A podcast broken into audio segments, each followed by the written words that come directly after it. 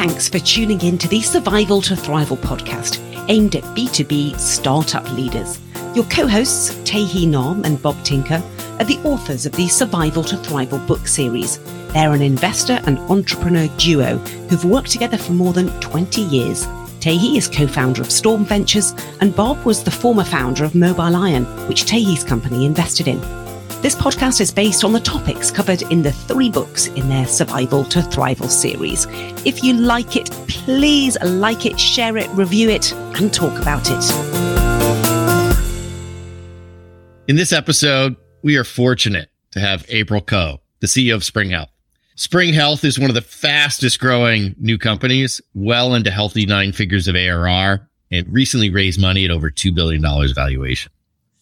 April, she is amazing. She is the youngest female CEO of a unicorn, which also comes with its challenges, which we'll talk about as well. April is also a first time CEO. She's a fast learner. She put to work go to market fit to unlock growth and did amazingly well.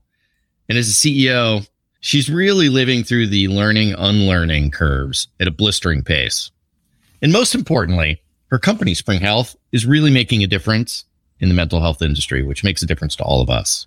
With that, April, welcome. Glad to have you here. Thank you so much for having me. What an honor. Let's go ahead and just dive right in. So tell us about yourself. Tell us a little bit about your background. How'd you get to where you are now? Yeah, I mean, I don't have much of a background because I started Spring Health in school. My resume is very short. So I actually dropped out of Yale to, well, I, I started off in high school thinking I'd be a professional oboist. So I went to Juilliard Pre College for that. Okay. Clearly very related to starting technology based on mental health. Exactly. And then I went to Yale and dropped the oboe entirely and studied computer science and sociology. Where did Spring Health come from? What was the inspiration for starting Spring Health and the company it became? Yeah. So I mentioned that I wanted to do something in mental health. The reason why I wanted to do something in mental health was because I struggled with my mental health for a very long time. Mm-hmm. So for over 10 years, struggled pretty seriously through high school and college. And so I personally knew how broken mental health care was. Coming out of my journey, you know, thankfully and gratefully, I, I found things that worked for me and found mental health ultimately. But looking back on my journey, I was just so struck by just how much random guessing there was in my care and just how alone I was in pursuing or looking for something that would work for me. And I thought, you know, everything around us is so data driven, so personalized. And yet mental health care just felt so analog. It just felt so stuck in the dark ages. And it just, there was just so much guessing. It was just really a random guessing game. And so I was back at Yale and I, I, knew I wanted to fix this problem. And I came across my now co-founder Adam's paper, which was published in one of the world's top medical journals called The Lancet. And it was describing the first ever machine learning model proven to outperform psychiatrists in matching people to the right treatment for them. So it was essentially saying, you know, you know, we can fix this guessing game that providers have to go through in treating patients through data and machine learning. And, you know, the paper instantly resonated with me. I believed that it represented the future of mental health care. I believed that we could use big data and technology and machine learning to, to change the course of mental health care and eliminate a lot of waste and suffering from people's lives. And so I reached out to him cold. I literally just sent wow. an email and I dug it up the other day and it's a pretty embarrassing email. It's like really formal and strange in my college self writing, but I sincerely I think, April Koh. right? No, actually though, it was like dear Adam. But yeah, I, I, reached out to him cold and he miraculously agreed to meet with me. We took a walk and, and just talked about his research. And because I, I knew how to build products and I knew how to hack together things, I said, give me your, your algorithm. I'll put it online and, and let people use the algorithm and let me show you I can build products. So we did that. I, I whipped something together very quickly. I think he was impressed by that. And, you know, from from then on, we got on really well and then started the company together. Wow. That's a great story. Thank you for sharing sort of your personal part of that. Like a lot of people out there share your journey on that. So that was the foundation of how you and Adam built Spring Health, which is a great story. Maybe if you could give the audience sort of a feel for maybe what did Spring Health look like just as a business 18 months ago, let's say, or two years ago, whatever you think the right range is versus now Could you give everybody sort of a before and after of what you guys have been able to do over the last 12, 18, 24 months?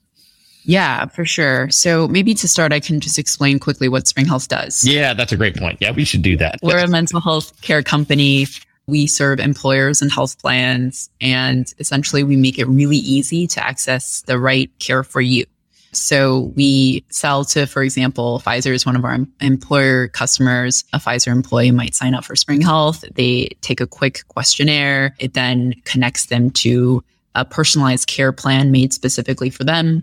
And that care plan might include anything from coaching, therapy, medication management through a psychiatrist or a physician, or, you know, just simple mindfulness and meditation exercises. It's really designed to, to meet the individual's needs. And then if we recommend therapy or coaching or, or any provider, we provide access to that provider through our own network within one day. So next day appointments are always available yeah, and so we have the privilege of of serving millions of lives at this point, and we work with some of the most consequential, the largest employers in the world, really, really big companies that have really diverse workforces. So that's what Spring Health does today.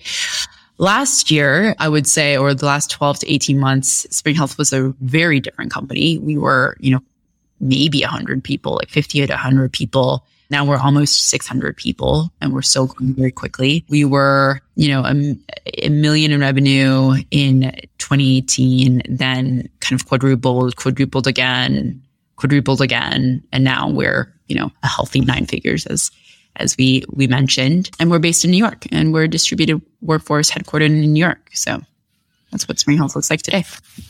One of the things I love about this story is the super fast growth of the business, but the other part of this story that's so amazing is that your frustration on sort of your personal journey here was the inspiration to build a company that's really making a difference. And I love one of the things that you do is you talk about your covered lives as a metric because it is really all about the people that your customers are actually trying to serve, which is sort of their employees. So I just love that that's one of the key metrics you talk about in terms of making a difference in the world. So let's dive in on something you've done incredibly well, which is unlocking growth like spectacularly well. And I'm sure there is a lot of people in the audience that are like, okay, how did April do that? You know, the very beginning of this is obviously finding product market fit. So maybe let's spend a minute or two on your first stage, which was finding product market fit.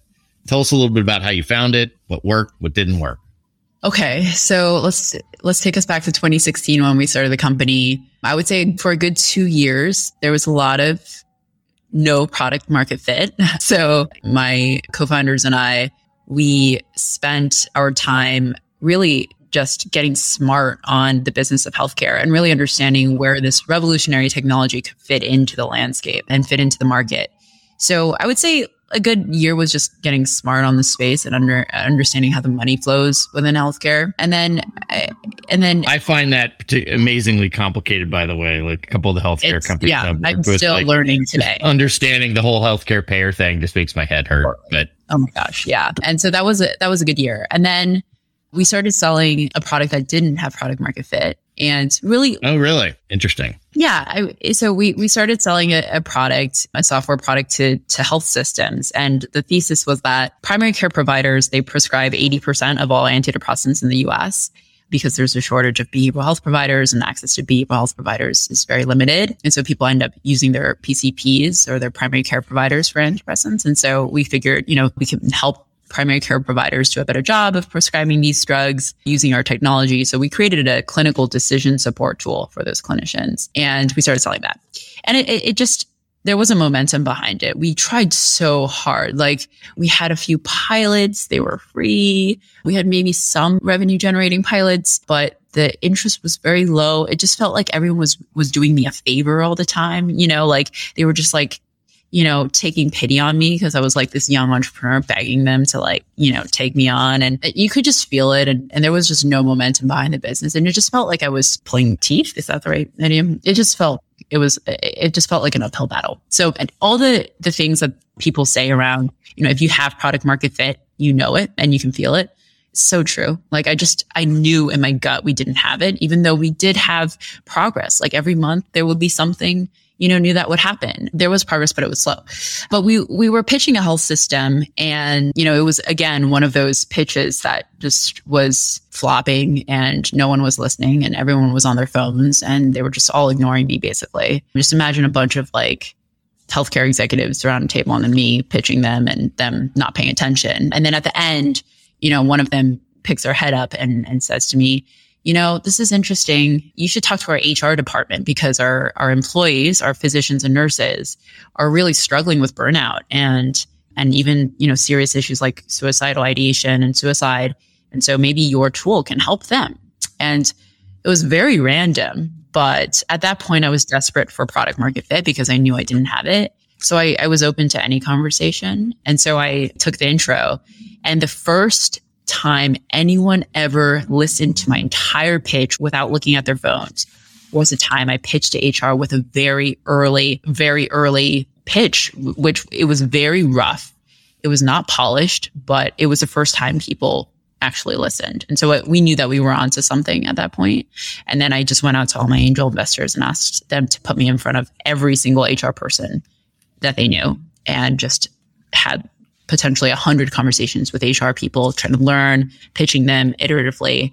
Was it was it hard to switch gears from sort of your original founder vision idea that you had for your first version of your product to this idea of now you're going to start to go pitch to HR people? Was that hard to switch gears on? You know what? No, because the, okay, good. mission, mission, and the vision of the company has stayed remarkably consistent. So I look back at emails that I send, documents that we had at, the founding stages of the company, and the vision has stayed the same, which is to eliminate guessing and care, eliminate every barrier to mental health, including guessing through data, right? Like that was like the big thesis and the and the big idea. And so it was always a matter of finding a business model, right? And and the right product that would enable that that vision.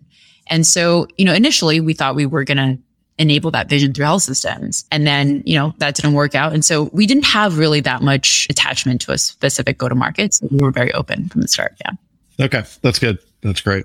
So you had this random conversation where they said, Hey, go talk to our HR people. You went to go talk to other HR people and all of a sudden they were paying attention. So talk a little bit about like how did you change your story to go talk to HR people? Like what did you have to do differently when you said, Hey, we're going to go try and pitch to somebody else? Was that a big shift for you guys? A little shift for you guys? Like there's a lot of the companies in the audience out there be like, Oh, we have to pivot. We have to go try and pitch to somebody else. But for some it's hard, for some it's not. What was it like for you guys? Ooh, I think looking back on the past six years, one of the best moments that I'm most proud of as CEO is a moment where I, I drafted a six page memo that said, you know, we have these health system customers and we have some progress on those customers. We have this employer opportunity that is is very promising and there's a lot of momentum. And it was like maybe a month or two in to the employer opportunity, but I could already sense that there was something really strong there. And what I did was I took my co-founders to a retreat. I took them to like an Airbnb upstate or something. And, you know, we hung out. It was fun. And then, and the last day, we were there for like two days or something. And the last day, I just handed them both a printed out copies of this six page memo eh, that basically argued we should just stop doing everything with health systems and hard pivot the company into selling to employers. And I think that's the best thing that I ever did because I think that a lot of entrepreneurs sometimes they find it hard to kill their darlings, right? And like kill ideas that just aren't working, or maybe they are working, and that's the hardest part about it. Like there, there is, but not working that well. Exactly. Yeah, exactly. And so they don't they don't kill it fast enough. They don't they don't pivot hard and really narrow the focus ruthlessly to, in pursuit of product market fit. So I, I'm really proud of, of having done that. So I, I would say there were dramatic changes that needed to happen with the company. We had to add quite a bit to our product. We had to add a provider network to our offering. We had to become a care delivery solution versus just a software solution. Big change. Yeah, we made those those changes quickly. Great insight. Clearly an insight that ended up mattering. Let's now talk about okay, so you got a bunch of customers who were interested. How did you unlock growth? Like this is one of the things I think you guys have done spectacularly. And I think our audience could really learn from your journey on this. So I think you told a story about this at a conference recently about your journey to get a market fit, but just could you guys talk about how you found your urgency, how you found repeatability. Just get into the brass tacks for the audience here. Well, I mean, I, I really, and I'm not just saying this because I'm on this podcast with you, Bob. I cannot praise your book enough. And, and I can't understate the importance of the book to our ultimate go to market fit and just the huge acceleration that we saw as a business. I read the book before meeting you. We got connected because of a mutual connection. And I was like so excited that I got to connect with you, Bob, because I was just a huge fan of your book. And it was like the Bible for spring health for a period of time, like late 2019 or early 2020. And so I think that a lot of entrepreneurs find product market fit, but they don't find go to market fit, which really holds them back as a business. And I think like I look at our industry and mental health is in the spotlight. There has been a huge shift in, in attitude and stigma around mental health in the past few years. COVID has obviously helped.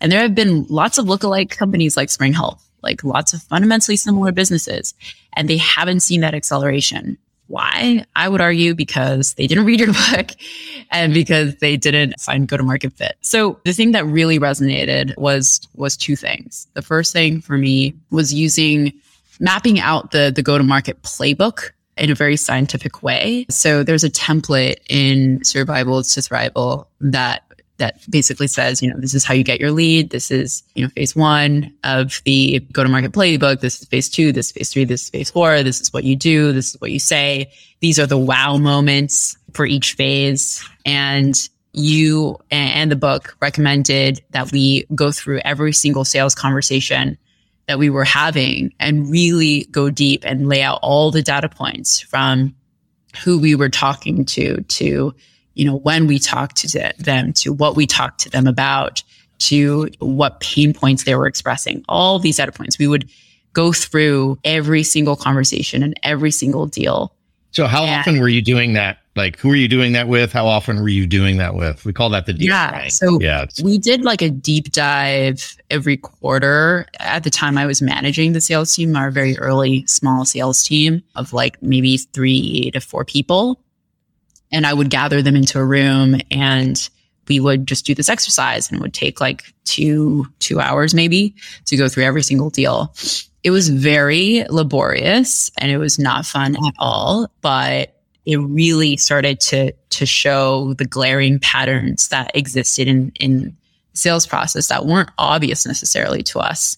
And so we basically documented those patterns into this kind of go to market playbook and then I would hand this playbook to not only our existing sales team, but all of the new sales team members that, that would onboard. And we would tweak it based on new data points that, that we'd see every quarter. So that was the first thing. And then the second thing is what I, what I kind of mentioned in there, but I think it's separate is, is really finding the wow moments. You know, other people might call it like the differentiators or whatever, but I think characterizing it as wow was really important to us. So what worked a wow for you at the early days of, you know, when you were unlocking growth? Yeah. So I, I, think the wow moments changed every year because the market shifted every year and expectations from the market shifted every year. But I, I looked at one of our early go to market playbooks and I, I noticed that one of the wows at that time it was like early 2020 was like flexibility. So just how flexible we we could be in our sales process and then or not sales process, but in our product configuration.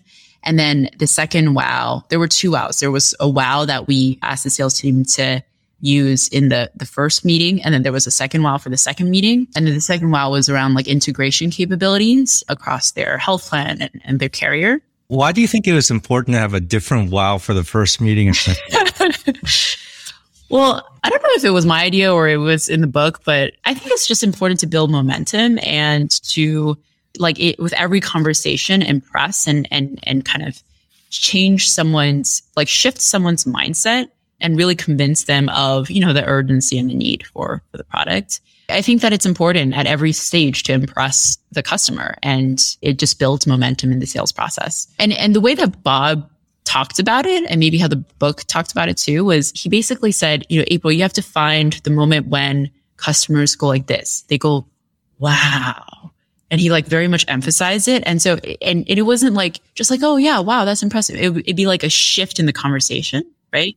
Where something would click. Recreating that is, is actually quite hard, but it's doable if you just study when that happens in sales conversations. And then replicating that magic, I think is really important for, for sales.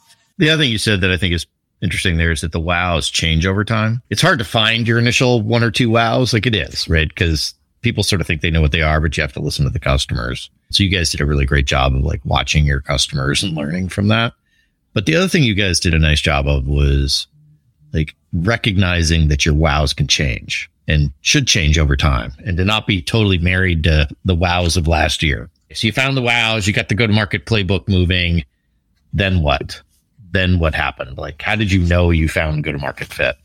I knew I found go to market fit when a seven figure deal closed without any input from me, like literally any. It was like a surprise. Like someone was like, "We we closed this deal," and I was like, "What?"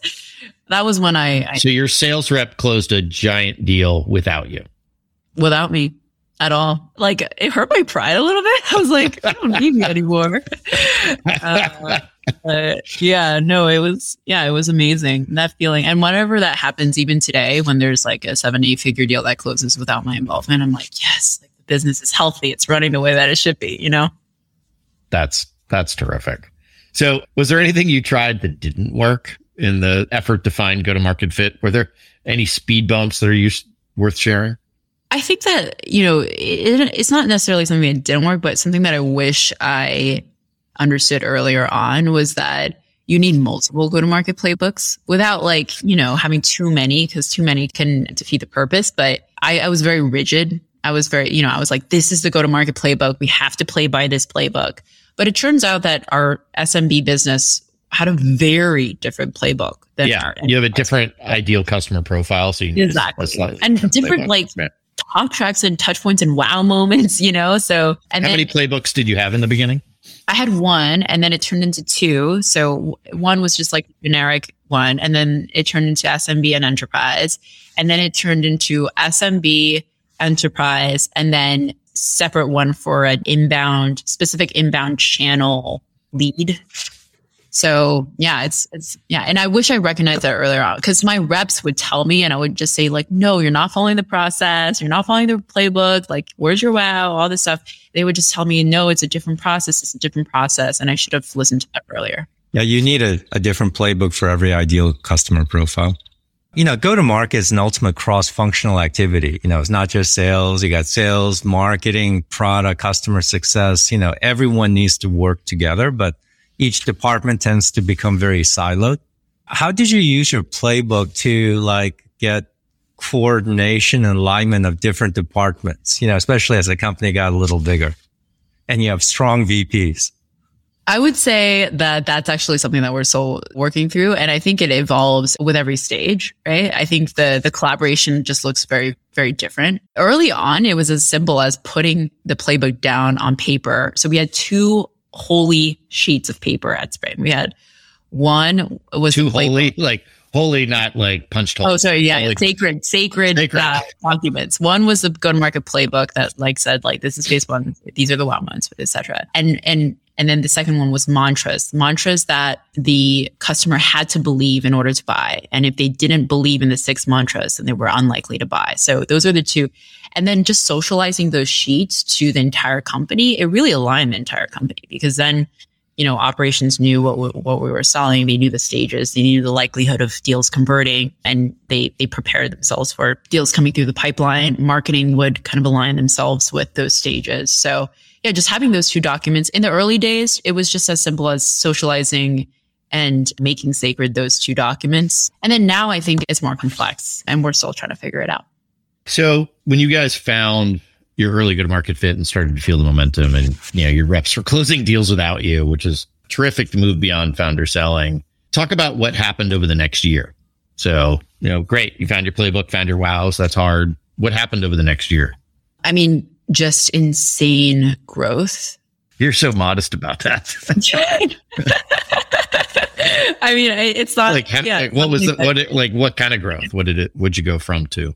Yeah. So I, yeah. So we four to six X every single year for the past four years. So remarkable top line growth. I would say my focus really shifted from go to market fit to really operationally and culturally holding the company together and, and helping it thrive through this this massive growth. It's really unusual for a company to grow that quickly and to become a different company every six months. And my focus has really turned to, to that. So that is a terrific segue to the next bucket of things that would be really fun to talk about with you, which is shifting gears to your role as CEO and how that's changed as Spring Health has changed. And you're a first time CEO, hyper growth company. The pace and unlearning that you must be going through is got to be like just crazy. What are some of the things that as the company changed, you felt like you had to do differently to hold the company together? So I think this is a very common one that a lot of founders talk about, but I can't, it's just so important. So I would say going from doing everything myself and then now delegating to other people. That's like a big one that really needs to shift. So in the early days, you know everything that's going on. You built basically every function yourself. So you know how to do everything. You basically did everything and then it's just really unlearning that that muscle of trying to dig into everything and, and fix everything yourself. So that's a that's a big one. The second one is also cliche but really important is you know i'm known for my speed. And i would say i am very proud of my speed. I'm a very fast-paced intense founder. As you know founders of, of hypergrowth companies should be but i think the major shift for me was really sometimes you have to slow down to, to go faster and so whereas previously i, I move quickly in virtually every arena and and move quickly to do everything i would say now i, I i'm much more mindful about how i do things and maybe even you know, taking a slower route to ultimately go faster in the long run. So I would say those are the the two big things that I've unlearned. Yeah. How'd you figure that out? Like those are two big changes. Like when you sort of talked about letting go and no longer doing everything yourself, could you double click into there and be like, what exactly had to change and what was hard about it? You're right. It is kind of cliche, but it's cliche because lots of people struggle with this. I think at every stage, I ask myself, what does the company need from me? And the reality is, you know, as we scaled, as we hired experts and specialists, the company didn't need me to do things and fix things in a micro way. It needed me to provide direction and, you know, set strategy and communicate the strategy so that I could empower people to do the work in a, in a frictionless and energized way. And so I, I think the way that I unlearned this impulse to do everything myself is really confronting the fact that the company didn't need need me to do that. It needed me to stop doing that and instead get out of the weeds and be a lot more strategic and high level. How did that make you feel? Well, it's really interesting. I think founder CEOs are, they have like a unique psychology because at every juncture, if someone says they can't do something, founder CEOs, I feel like are way more skeptical than, than other types of CEOs because they've done it themselves. And so, like when someone says, "Oh, I, this is not possible," somebody on your team says it's not possible. Yeah, yeah, yeah. yeah someone says it's not possible. Someone says that's not how it's done. That that can't be done. It's you know you have an example from like four or five years ago where you did it and you got it done. You know, so it's like and and people can't necessarily they can't get away with that. And so I think that there's like there's a maddening psychology that is associated with founder CEOs where you you you always think in the back of your mind, you know, like I did that and I I know you can do that but then at the same time, you don't want to undermine the person and you want to empower them to, you know, lead their functions and do their work and do the work in the best way possible. So, so you talked about how your role as CEO is changing and, you know, how you're different as a leader. Maybe talk a little bit about operationally how you made that work. Cause, you know, some of these things tend to feel sort of conceptual. Look, you have to let go. You have to do these things. They're super important. But like, operationally, how do you make some of these things work? Like, what are some of the things that tactically you did to change the way you run the company? Getting away from uh, being prescriptive around the how and being very, very disciplined about aligning on goals and KPIs and metrics. That has been a, really tactical way to get out of the weeds. So I have lots of opinions on how something can get done, but those opinions are probably worse than the opinions of people who are closer to the work and to the experts that we've hired. And so, you know, it's it's not really my place anymore to be prescriptive around the how. Also, it's not empowering to my team if if I'm constantly you know telling them how to do, do their job or what what they should do to move a metric. So really removing myself from the the planning around the how and the actual initiatives and and more kind of holding people accountable and, and aligning around the specific metrics has been a really tactical way to get out of the weeds. you shared something with me once that I actually now steal from you, which is your hack about saying something to yourself quietly in your head in a meeting. You want to share that one? yeah. And by the way, that that that's a really good call out for another theme in my development as leader. So the, the hack is that I'll be in a meeting and I'll disagree with someone on something. And I sometimes just say it to myself in my head, but I don't say it aloud. It's very specific. It's not that I don't disagree openly. I, I do, but there's definitely a way to disagree that is, is much more effective. So we have a value at Spring Health called candor with care.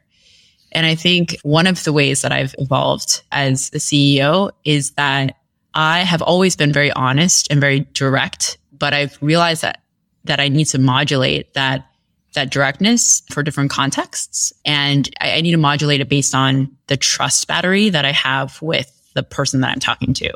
And as we've scaled, like not everyone has that that direct one-to-one relationship with me. They don't necessarily have this like full battery of trust that, you know, I've earned with them over time.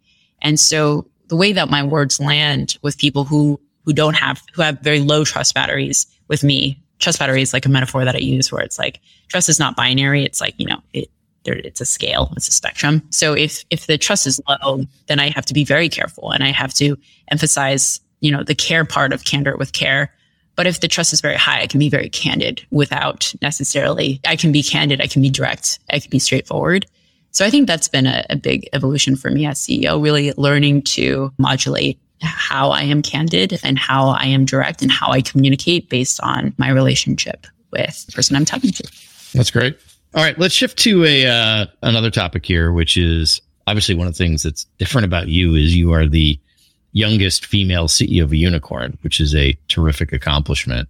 What advice you would have for other female CEOs out there that are looking to do what you've done?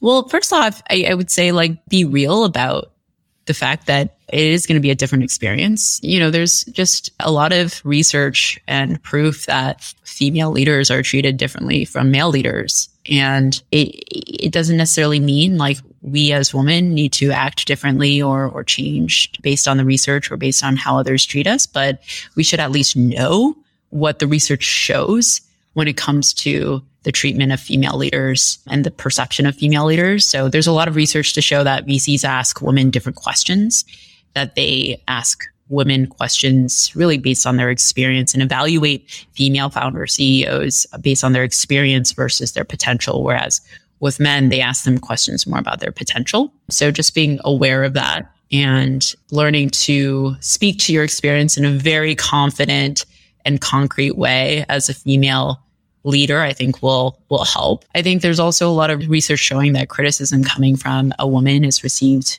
very, very differently than criticism coming from men by both men and women. And so just knowing that, you know, the way that we communicate is, is going to be received very differently just based on our gender. And, you know, being being real about that, understanding that, and then choosing what to do based on those facts, I think is really important as a female leader.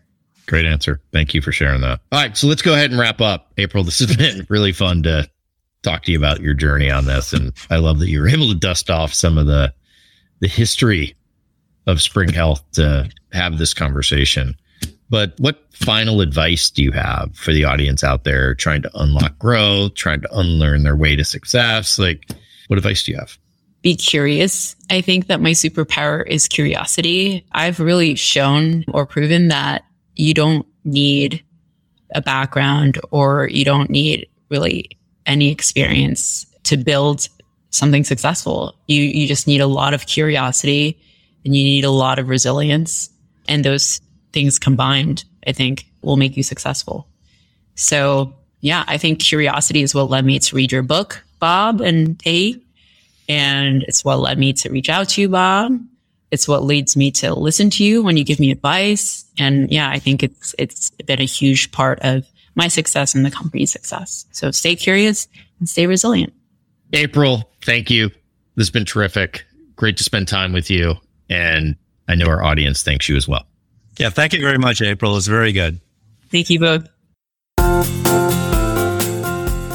Thanks for listening to the Survival to Thrival podcast with co authors Tae Hea Nahm and Bob Tinker.